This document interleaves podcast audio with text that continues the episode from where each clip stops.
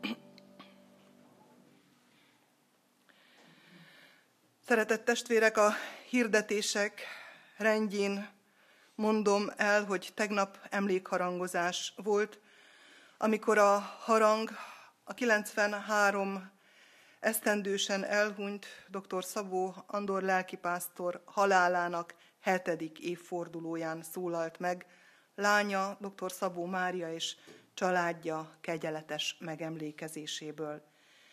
Isten vigasztaló szeretete legyen a családdal, és áldott legyen közöttük és egész egyházunkban emléke. Hirdetem továbbá, hogy a ránk következő héten, 25-én 10 órakor Józsán helyezik örök nyugalomra Kerekes Imréné Marjai Zsuzsánna testvérünket, aki 91 éves korában hunyt el. A harang az ő temetésének időpontját jelzi majd. Isten vigasztaló szeretete legyen az őt gyászolókon. Hirdetem gyülekezeti alkalmainkat is. Kedden bárka lesz a megszokott időben 18 óra 30 perctől, csütörtökön újra két hetente esedékes múzes kosár 9 órától, 17 órától bibliaóra, majd 18 óra 30 perctől a tanúim lesztek folytatódik. Szombaton pedig 10 órától a konfirmandusokat várjuk, illetve 16 órától ifjúsági alkalmat tartunk. Vasárnap pedig szeretnénk beszámolni az elmúlt év számairól, az árszámadás és a költségvetést is megtárgyaltuk a presbitériummal, és ezt szeretnénk bemutatni, tehát egyház községi közgyűlés lesz, erre hívom és várom a testvéreket. Szeretnék köszönetet mondani az adományokért is, keresztelés alkalmából. Derda Ibolya és családja tízezer forintot adományoztak Isten dicsőségére. Isten áldása legyen a családdal és a most megkeresztelendő kislányjal. Készüljünk is a keresztelőre, Énekeljük a 343. számú énekünk első és második versét. Ó, örök Isten!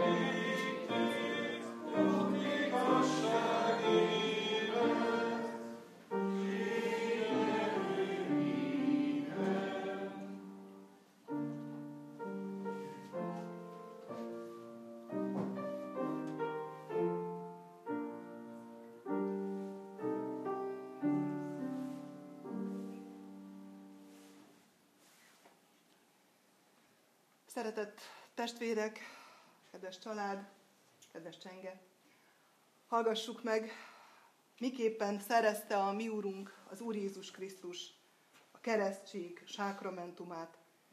Írva található ez Máté Evangéliuma 28. részének 18-tól 20-ig terjedő verseiben a következőképpen. Nekem adatott minden hatalom menjen és földön. Menjetek el tehát, tegyetek tanítványá minden népet, megkeresztelve őket az atyának, a fiúnak és a Szentléleknek nevében, tanítva őket, hogy megtartsák mindazt, amit én parancsoltam nektek. És íme, én veletek vagyok minden napon, a világ végezetéig. Amen. Kedves család, kedves testvérek, azt hiszem, nem kell ecsetelnem, hogy mennyire fontos és mennyire jó érzés az, amikor tudjuk, hogy nem vagyunk egyedül. Különböző élethelyzetekben a legpraktikusabb dolgoktól elkezdve a legnagyobb lelki mélységekig. Fontos az, hogy tudjuk, van kire számítani. Hogy van, aki megfogja a munka másik végét, de azt is fontos tudni, hogy nem kell egyedül cipelnem a mélységeket, a fájdalmakat. Az is fontos, hogy meg tudom osztani valakivel az örömöket. És bizony fontos, hiszen nem csak test vagyunk, nem csak érzelmek vagyunk, hanem szellem vagyunk, az Isten közelségét vágyó ember, még ha sokszor nem is tudatosul bennünk. Bizony fontos az, hogy ebben az útkeresésben sem vagyunk egyedül. Hogy lehetnek mellettünk testvérek, lehetnek közösségek, találhatunk vezetést, de talán az a legfontosabb, hogy azt mondjuk ki, hogy tudhatjuk, hogy Isten mellettünk áll és velünk van. És hogyha időnként meg is érezzük azt, hogy egyedül vagyunk, az, hogy talán támasz nélkül vagyunk, annál édesebb és annál értékesebb megtapasztalni azt, amikor mégiscsak mellénk áll valaki. Mellénk áll ember, és leginkább mellénk áll az Isten. És olyan szép, hogy most ti itt egymás mellett álltok. És olyan szép, hogy emellett a kislány mellett álltok. És körbeveszitek. Mert talán a legelesettebb és a legvédtelenebb az ember ilyenkor. Amikor bele sem merünk gondolni abba, hogy milyen lenne, ha nem állnátok itt körülötte.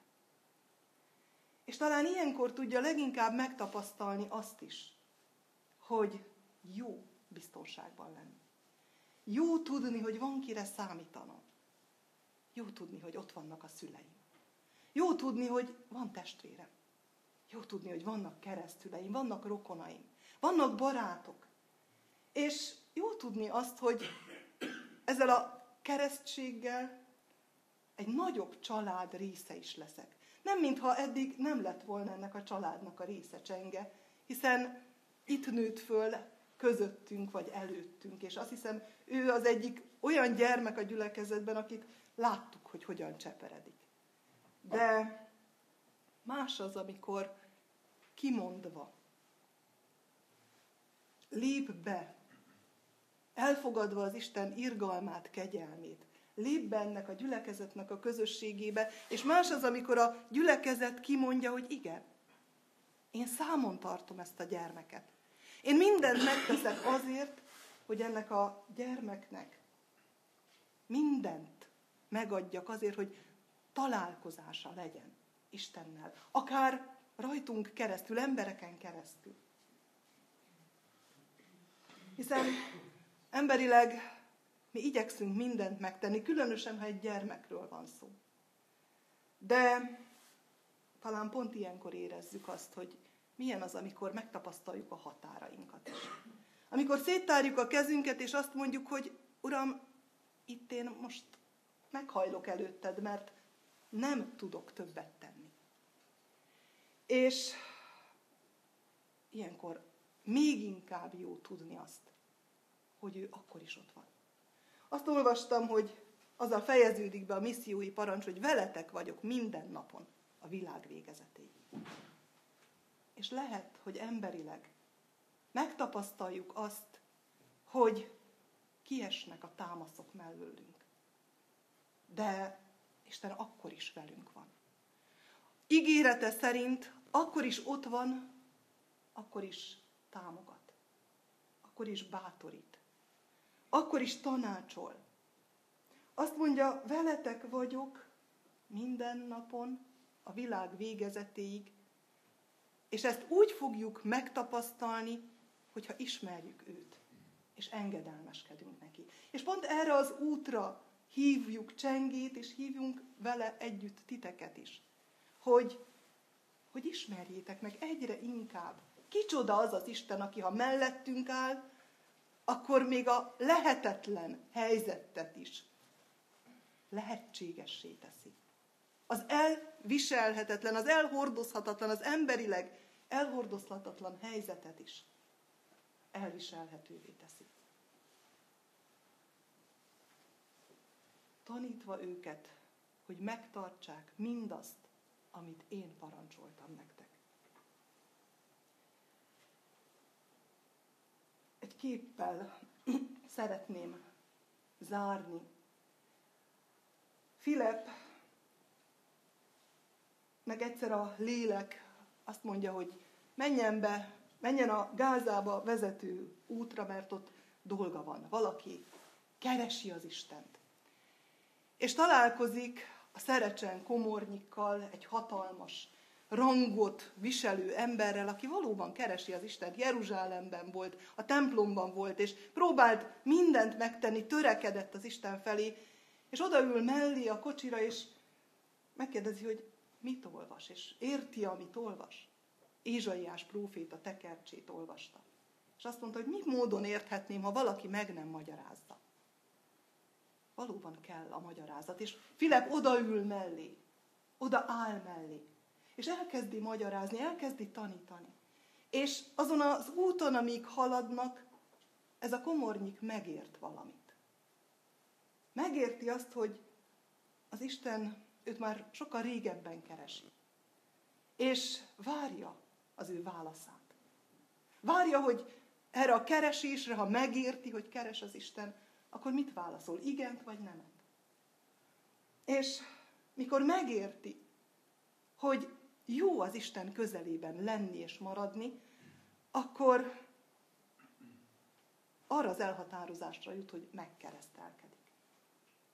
És megállnak egy gázlónál, egy akármilyen víznél, benne a szekér, leszállnak, Filip is, a komornyik is, és együtt, ahogy ti itt álltok, együtt keresztelkednek meg, vagy Filip kereszteli meg a komornyikot, de együtt vannak benne, abban a vízben. És együtt vannak benne az Isten kegyelmében. És nagyon fontos az, hogy most, amikor őt megkereszteljük, és ti ott álltok mögötte, akkor, akkor együtt kell folytassátok ezt az utat. Együtt kell vele haladnotok, mert úgy váltok igazán támasszá az ő számára, ha ti megélitek, hogy számotokra is támasz az Isten. Mert van, amikor emberileg már nem lehet folytatni az utat, vagy nehéz az utat vinni, de akkor kell, leginkább akkor kell elfogadni az Isten ajándékát és segítségét. Én kívánom, hogy, hogy valósággal megtapasztaljátok, hogy az Isten velünk van. Minden nap, a világ végezetéig. Akár öröm, akár bánat ér. És segíteni akar.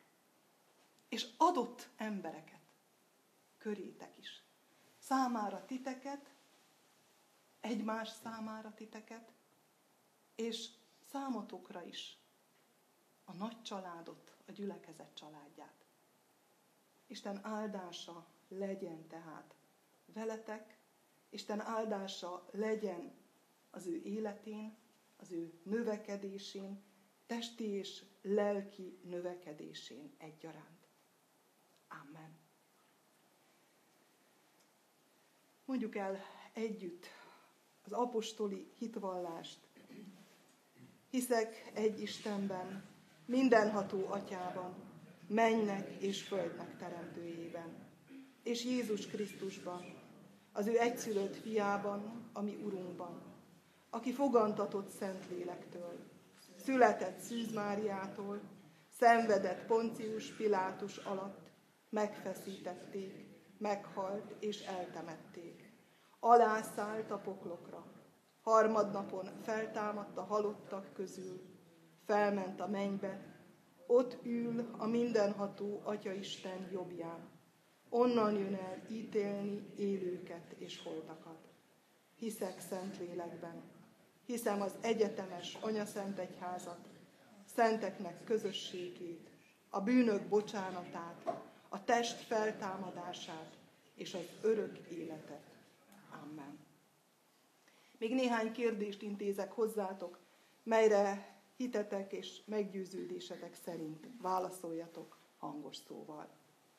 Akarjátok-e, hogy ez a kisgyermek az Atya, a Fiú és a Szentlélek Isten szövetségébe, a keresztjén Anyaszent Egyházba befogadtassék? Akarjátok-e? Akarjuk. Ígéritek-e, fogadjátok-e, hogy a kisgyermeket mostantól fogva úgy nevelitek és neveltetitek, hogy az Atya, a Fiú és a Szentlélek Istenbe vetett hitéről, majd ő maga önként tegyen vallást a gyülekezet előtt a konfirmáció alkalmával. Ígéritek-e, fogadjátok-e ezt? Most pedig a gyülekezethez fordulok. Ígéritek-e, hogy ezt a gyermeket szeretetben és imádságban hordozzátok? És a szülőknek, keresztszülőknek minden segítséget megadtok, hogy őt hitben neveljék. Ígéritek-e? Imádkozzunk ezért.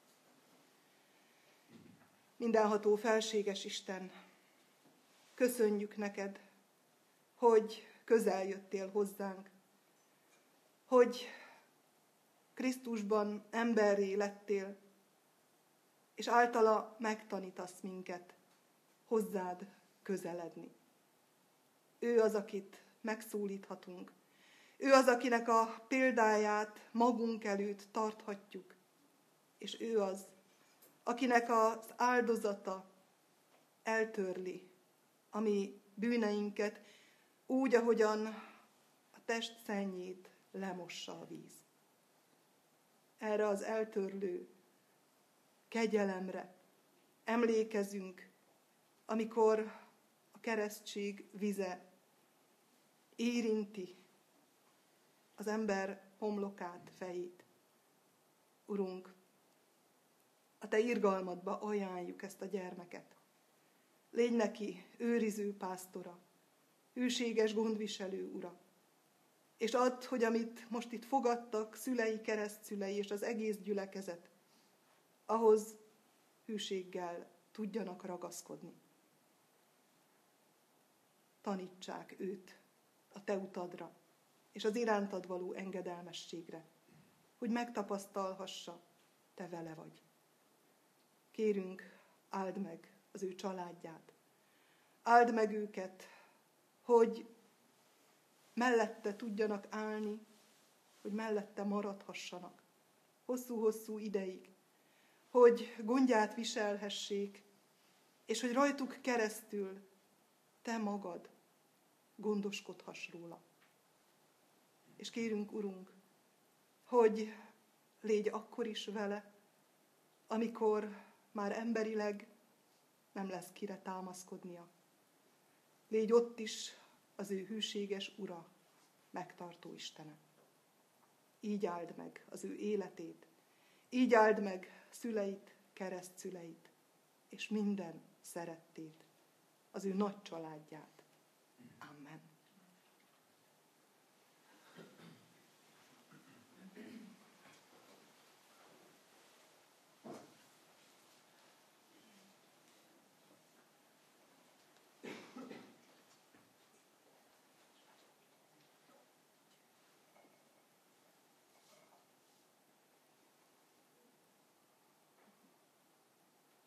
Csenge, keresztellek téged az atyának, a fiúnak és a Szentléleknek nevében. Az Úr áldjon és őrizzen meg téged. Világosítsa meg az Úr az ő orcáját rajtad, és könyörüljön rajtad. Fordítsa az Úr az ő orcáját tereál, és adjon néked békességet.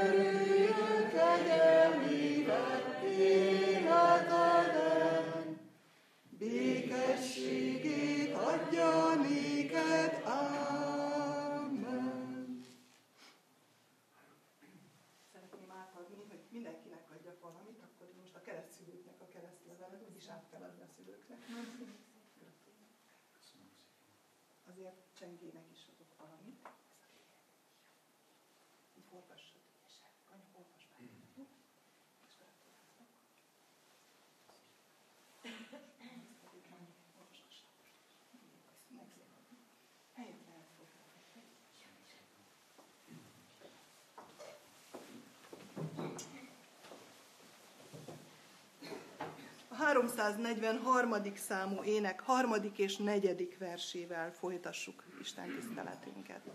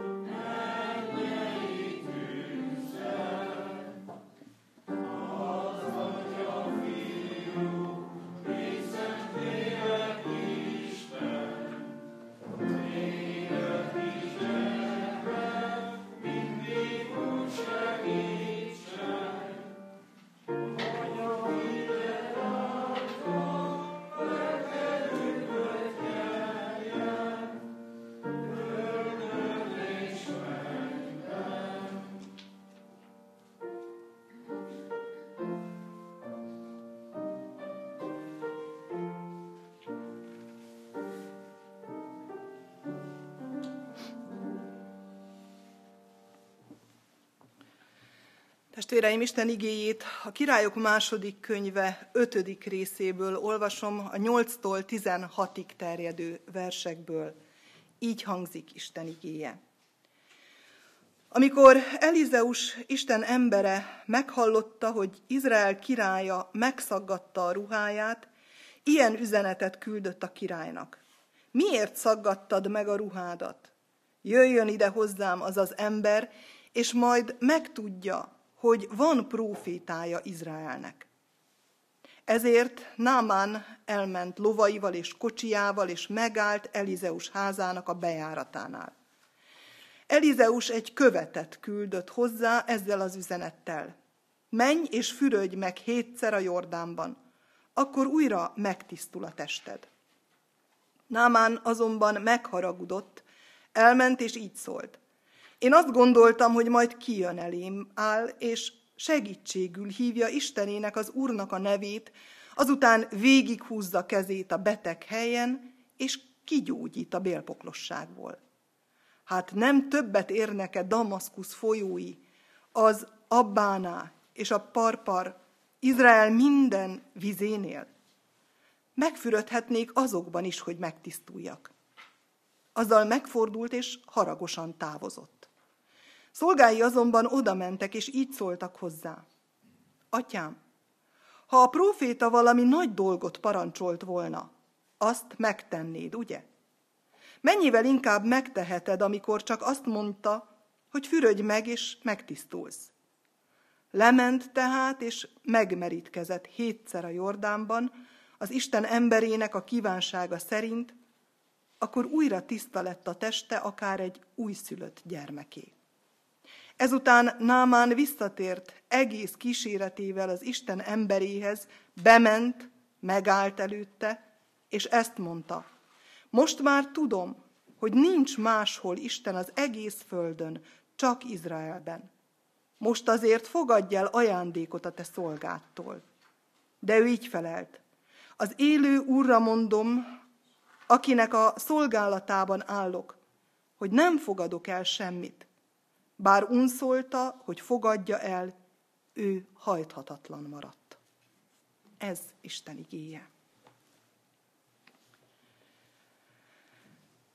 Szeretett testvérek, azt mondhatnánk, hogy ez egy gyógyulás története.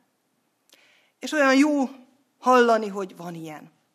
Lehet a lehetetlen helyzetből, ahogy a keresztelőnél is elhangzott, lehetségessé legyenek a dolgok. De azért, ha így végigolvassuk, vagy ha majd az elejét is elmondom, hogy honnan is indulunk, ki is ez a námán, ha az egészet egységben látjuk, akkor azért azt is láthatjuk, hogy ez nem csupán egy gyógyulás történet, hanem sokkal több annál hogy a középpontjában, bár ugyan Námánál a beteg, aki bélpoklos vagy leprásnak mondjuk ma, mégsem igazán ő a középpont. Több annál. Az Úrról szól, arról, hogy Isten megmutatja a maga hatalmát és dicsőségét nem csak a betegnek, hanem mindenkinek, aki hallja ezt a történetet, az egész országnak, ahol ez zajlott, és bízom benne, hogy nekünk is. Mert ez a történet egy Istenre találásnak a története, amit egy gyógyuláson keresztül tapasztal meg Námán. És azt hiszem, hogy ezzel azért tudunk mi is azonosulni. Mert ki az közülünk, aki ne érezni azt, hogy, hogy valamiben hiányom van. Vagy testileg szenvedek, vagy lelkiekben vannak gondjaim, mélységeket járok, meg gyógyulásra vágyom, és igazából milyen jó lenne úgy látni ezeket a mélységeket, hogy ezek az Isten felé vezető utamon állomások és hogy valóban tud az Isten a rosszból jót kihozni. A rosszat jóvá formálni. Pál a római levélben írja azt, hogy akik az Istent szeretik, azoknak minden javukra van. Javukra van a nagy nyomorúság, és hiszem, hogy nekünk is javunkra van. Nem azért, mert az Istennek örömetelik abban, hogyha mi szenvedünk. Sokszor nem ő az, aki a szenvedést hozza és okozza. Ez a mi megbetegedett világunk, ami hozza és görgeti magával ezeket az állapotokat. De ha tapasztaljuk, hogy ő velünk van, mellettünk áll, ahogy elhangzott a keresztelésnél is, akkor megtapasztalhatjuk azt, hogy a javunkra fordítja még azt a rosszat is, amit élünk, amivel találkozunk. Ki volt ez a Námán? Egy hatalmas ember. Az arám csapatoknak a hadsereg parancsnoka. És vele történik, és történnek az események, de próbáljuk meg magunkra is vonatkoztatni. És próbáljuk meg majd úgy látni ezt a történetet, hogy ez meglepetések története. Meglepetések Istenről számunkra, és meglepetések önmagunkról. Az Istennel való kapcsolatunkban. Námán tehát egy hatalmas ember, aki Izraellel szemben álló, vagy legalábbis ellenséges országnak hadvezére. Sőt, azt is megtudjuk a korábbi leírásból, hogy időnként betörnek Izraelbe, és egy kislányt is elvisznek többek között, meg másokat is rabszolgaként. Nem szeretik egymást az izraeliták és az arámok. Konfliktusban vannak egymással, még ha most éppen nincs is lángoló háború. Ez az ember azonban azt érezheti, hogy áldott, mert sikerülnek a dolgai. Mert van vagyona, van hatalma. Valaki, sőt nem is akárki az ő országában, méltósága van, és mégis azt kell megtapasztalja, hogy a sok-sok áldás keveredik a betegséggel, a nyomorúsággal. És mint lenni szokott, úgy gondolja, hogy hát azért van eszközöm ahhoz, hogy megoldjam ezt a problémát. És még azt is megtudja, hogy kinek van hatalma ezt a betegséget gyógyítani. Ott Izraelben van egy próféta. És elmehet az én gazdám, mondja az a rabszolga Leánka. És ő biztosan tud neki segíteni és leveleket ír a király a királynak, az arám király, a zsidók, vagy az izraeliek királyának, a samáriai királynak, beprotezsálja, mint ahogy lenni szokott, viszi a hatalmas ajándék, karavánt, nagy méltósággal megjelenik, és elrendezzük ezt az ügyet. Így szoktunk mi is gondolkodni, nem? Van egy megoldandó probléma, fölszerelkezünk, és mindent, amit kell, arra összpontosítunk, hogy ez a kérdés véglegesen megoldódjon. És elmegy a királyhoz.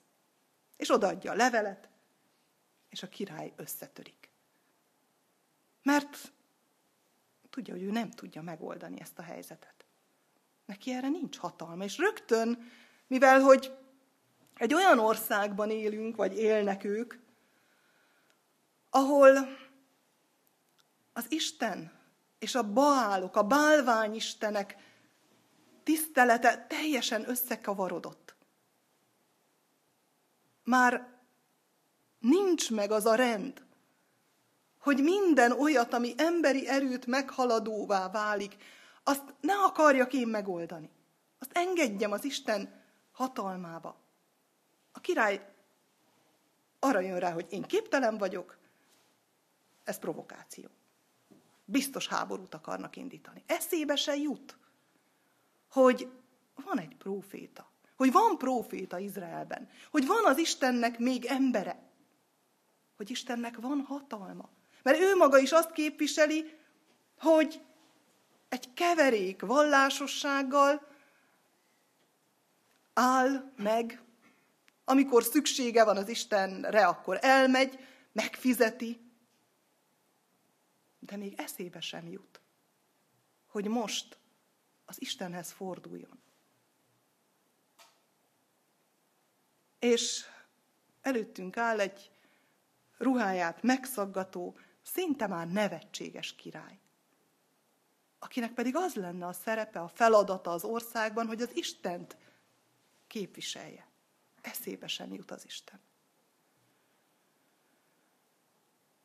Náman betegsége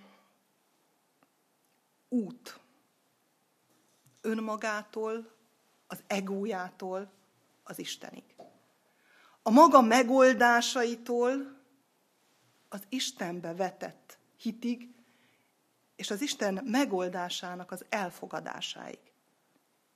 A betegség, amit ő hordoz, az valószínűleg nem az a fajta betegség, ami Jézus korában azzal járt, hogy kirekesztették, valamiféle bőrbetegség. És általában ott abban a korban ezek a bőrbetegségek azért voltak annyira jelentősek, mert a rítusból, az Isten tiszteletéből való kizárást jelentették, tisztátalanná tették, nem állhatott oda az Isten elé.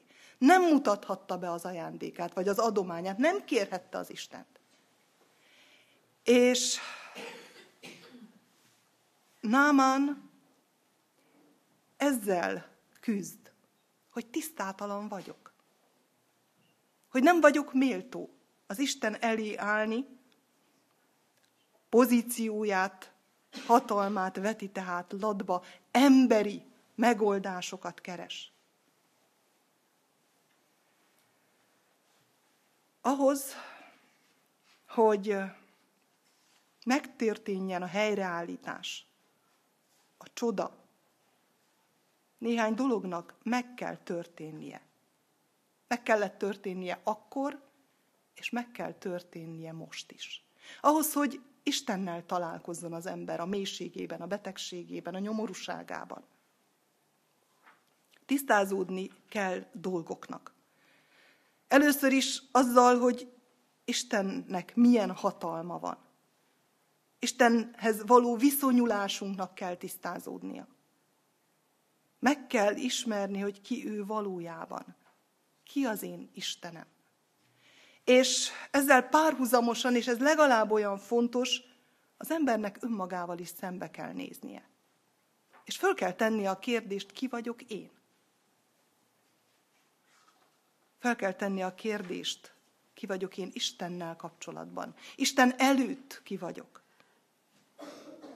És bizony Námánnak el kellett jutnia oda, és ez Elizeussal való találkozásában történik meg, hogy el kell engedni elképzeléseket, beidegződéseket, megszokásokat, reflexeket.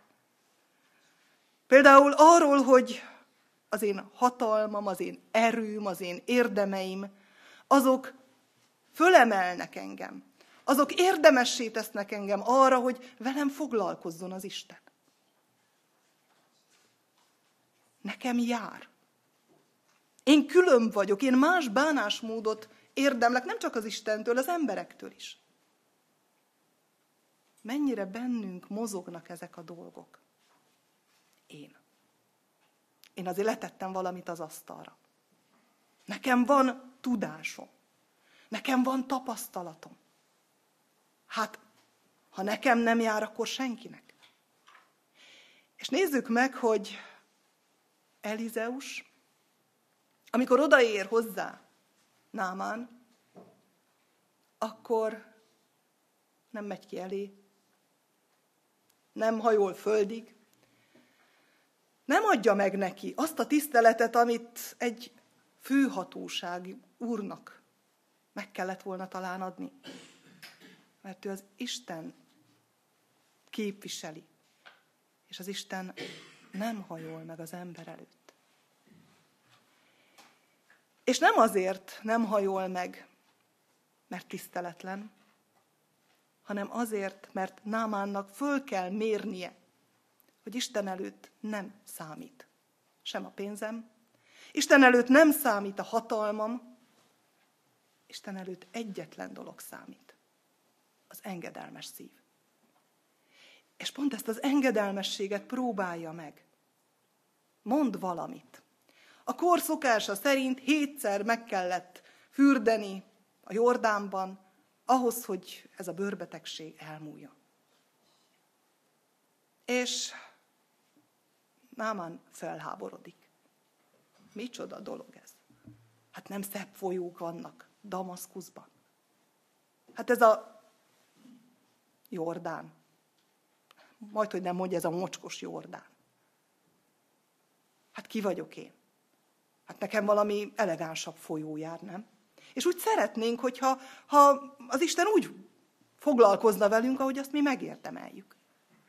És elképzeljük azt, hogy, hogy hogyan segítsen nekem az Isten. Figyeljük meg az imádságainkat. Szinte kiírjuk neki, hogy na jó, akkor így és így, és ezt és ezt, pedig ő sokkal jobban tudja. És amiután felháborodik, hátat akar fordítani. A profétának, az Istennek, a gyógyulásnak, a szabadulásnak, mert rabja a saját elképzeléseinek arról, hogy hogyan kell működjön az Isten. És nézzük meg a ma emberét, magunkat. Megvan az elképzelésünk arról, hogy hogyan kell működjön az Isten. Ha így segít, jó, ha nem, akkor köszönöm kell. De ilyen volt Jézus korában a farizeusság, az egész zsidóság, a nagy része. Tudták, hogy milyen kell legyen a megváltó, úgy gondolták legalábbis. Az élóták azt gondolták, hogy hát hatalmas fegyverrel majd, majd visszaszerzi nekünk a dicsőséget, kiűzi a rómaiakat. És ezt a megváltót várták és keresték, és Jézust nem ismerték fel. A farizeusok azt gondolták, hogy be fogja tartani a törvényt, a szombatot. És Jézus képes volt szombaton gyógyítani. És azt mondta, hogy nem az ember van a szombatért, hanem a szombat az emberért. Mert felülről, Istentől, az Isten szeretetéből látta a dolgokat. És ezek az emberek nem ismerték föl. És ezek az emberek megfeszítették mert nem találkoztak azzal az Istennel, akit Isten küldött. Azzal a fiúval, azzal a megváltóval. És nagyon veszélyesek a mi elképzeléseink, ami megkövesedett elképzeléseink Istenről. Mert elvesszük Isten szabadságát arra nézve, hogy úgy jöjjön, ahogy akar, és úgy jöjjön, ahogy ő tudja, hogy nekem szükségem van rá mert nagyon sokszor én nem tudom, hogy mire van szükségem. Ha nyitott volnék az Isten közeledésére, akkor, akkor lehet, hogy találkoznék vele. De mivel a saját elképzeléseim falába ütközöm, soha nem látok át rajta, és soha nem látom meg azt az Istent, aki közel akar jönni hozzám.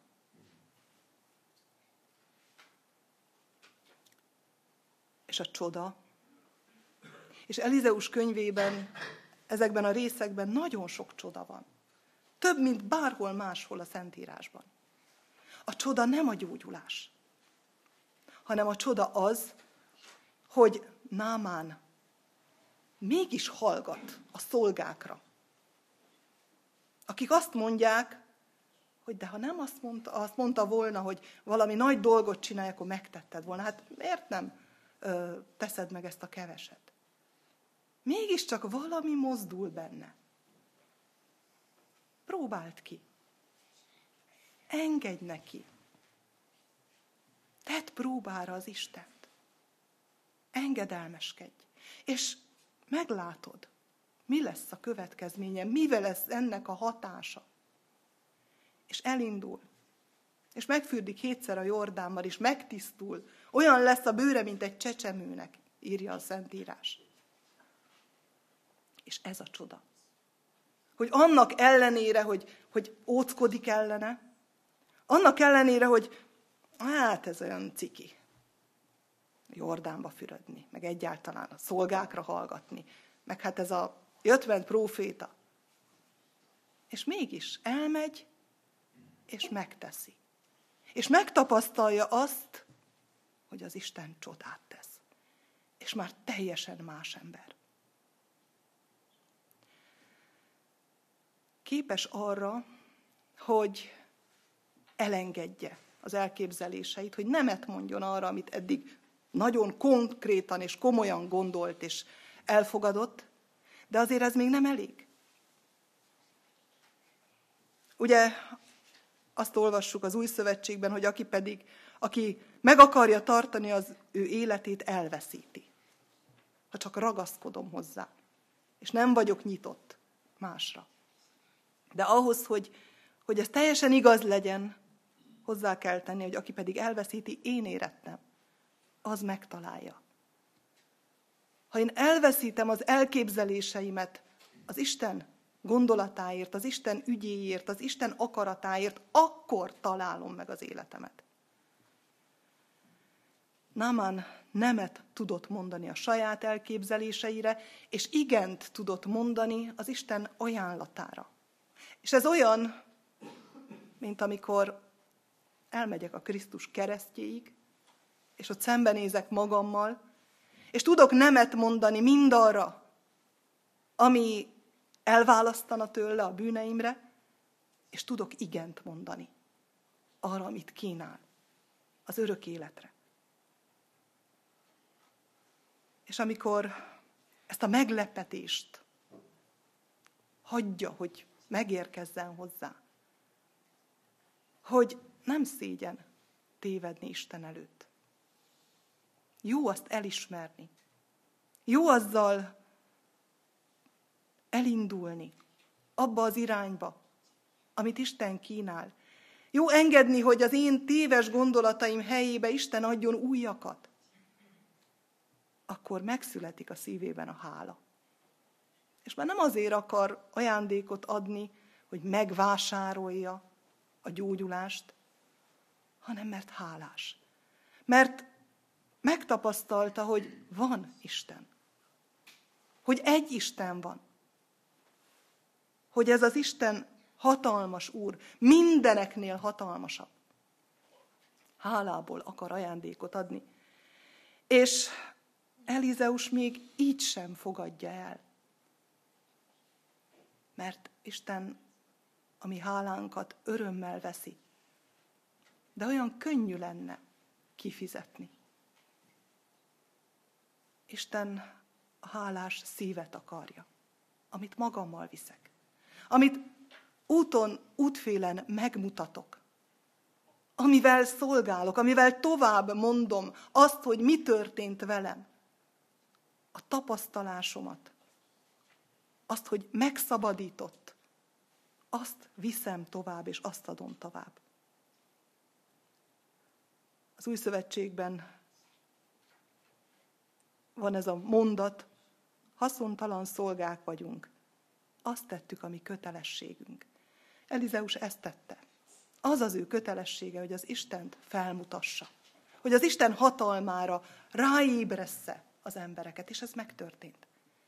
Haszontalan szolgák vagyunk, azt tettük, ami kötelességünk, nem jár érte ajándék. Isten felé a hálás szív, az a legnagyobb ajándék, amit adhatunk neki vízkereszt után vagyunk. És a vízkereszt Isten dicsőségét, nek megjelenését, nyilvánvalóvá válását jelenti. A következő vasárnapok bőjtig így is vannak elnevezve, vagy vízkereszt utáni első, második, vasárnap, stb. Isten dicsősége lett nyilvánvalóvá Námán, a király, az egész nép előtt. Azelőtt a nép előtt, amelyik bele van kavarodva a bálványimádásba. Megmutatja Námánon, az idegenen, az ellenségen keresztül, hogy még ő is irgalmat nyer, ha engedelmeskedik. Isten megmutatja az ő dicsőségét Námánon keresztül. Azt, hogy van Izraelben Isten. Hogy van, akinek hatalma mindenre elégséges. Az a nagy kérdés, hogy szeretnénk-e ennek a gondviselő Istennek a szeretetében részesülni. Mi, mai emberek. Mert ő erre hív, életünk minden pillanatával, életünk minden eseményével, az örömökkel és a bánattal, mindennel. A betegséggel, az elmúlással való találkozásban, mindenben arra hív, hogy megtapasztaljuk az ő dicsőségét, az ő nagyságát, az ő szabadító erejét. Elindulhatunk felé. Elindulhatunk, számba kell vennünk, hogy mire kell nemet mondani, és számba kell vennünk, hogy mire kell igent mondani. Adja a kegyelem Istene, hogy legyünk bátrak a nemekben, és legyünk reménykedők az igenekben. Amen. Ráfelelő énekként a 808. számú ének első versét énekeljük.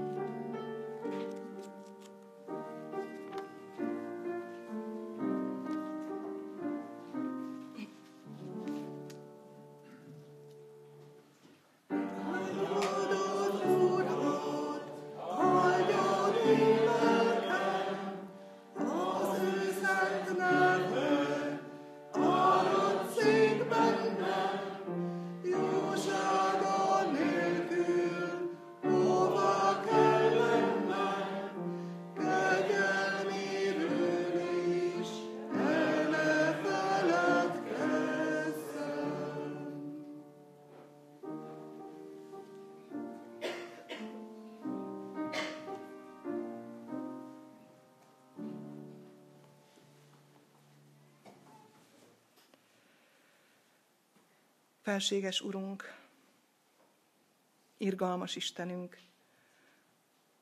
köszönjük neked, hogy te megmutatod a te dicsőségedet.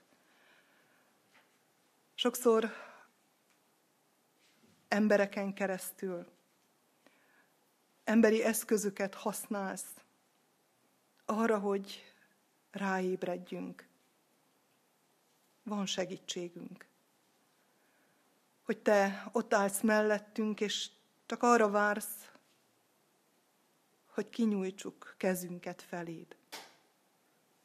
Arra vársz, hogy megforduljunk, hogy rád tekintsünk, hogy kíváncsiak legyünk rád, hogy talán parányi léptekkel, de elinduljunk feléd, elinduljunk a te ismereted és az önmagunk megismerésének az útján. És ez a kettő kéz a kézben csodálatos szabadságra vezet minket. Urunk, látjuk, hogy milyen körülöttünk ez a világ. Látjuk, hogy mennyi a baj, mennyi a nyomorúság, mekkora káoszban élünk. Arról beszélnek körülöttünk, hogy szabadság van, de rabok vagyunk. Rabjai vagyunk ennek a káosznak, és nem tudunk kiszakadni belőle. És nem merjük kimondani, hogy köszönöm, vannak dolgok, amelyek nem kellenek, mert elválasztanak tőled. És még kevésbé merjük kimondani, igen, igen, el akarok indulni a feléd vezető úton, el akarok indulni az engedelmesség útján. Urunk, állj mellénk és segíts minket ebben, hiszen magunktól képtelenek lennénk erre. Köszönjük, hogy Krisztusban megmutattad a legnagyobb engedelmességet és a legnagyobb szeretetet. Köszönjük, hogy ő tudott nemet mondani a kísértésekre. Tudott nemet mondani a maga akaratára is. Akkor, amikor kimondta, bár szeretném, ha elmúlnék tőlem ez a keserű pohár, de legyen meg a te akaratod. És ezzel, a nemmel és igennel ajándékozott meg minket szabadsággal. Szabadsággal, hogy őt szeressük, hogy őt kövessük, hogy Krisztus arcú emberek legyünk, hogy rajtunk keresztül is az ő dicsősége felragyogjon. Vezess minket ezen az úton. Tégy minket olyan közösségé, ahol jó lenni, ahol jó együtt lenni, jó egymásra figyelni, és jó téged dicsőíteni. Amen. Mi atyánk, ki vagy a mennyekben, szenteltessék meg a te neved. Jöjjön el a te országod, legyen meg a te akaratod, amint a mennyben, úgy a földön is. Minden napi kenyerünket add meg nekünk ma, és bocsásd meg védkeinket, miképpen mi is megbocsátunk az ellenünk védkezőknek. És ne vigy minket kísértésbe, de szabadíts meg a gonosztól, mert tiéd az ország, a hatalom és a dicsőség mind örökké. Amen. Testvéreim, az Úr Jézus Krisztusnak kegyelme, Istennek szeretete és a Szentlélek megtartó és megszentelő közössége legyen és maradjon mindannyiunkkal. Amen. Énekeljük záró énekként a 208. számú ének mindhárom versét, azt követően pedig köszöntsük egymást a béke jelével, és vigyük haza Isten áldását és egymás gondoskodó szeretetét. thank you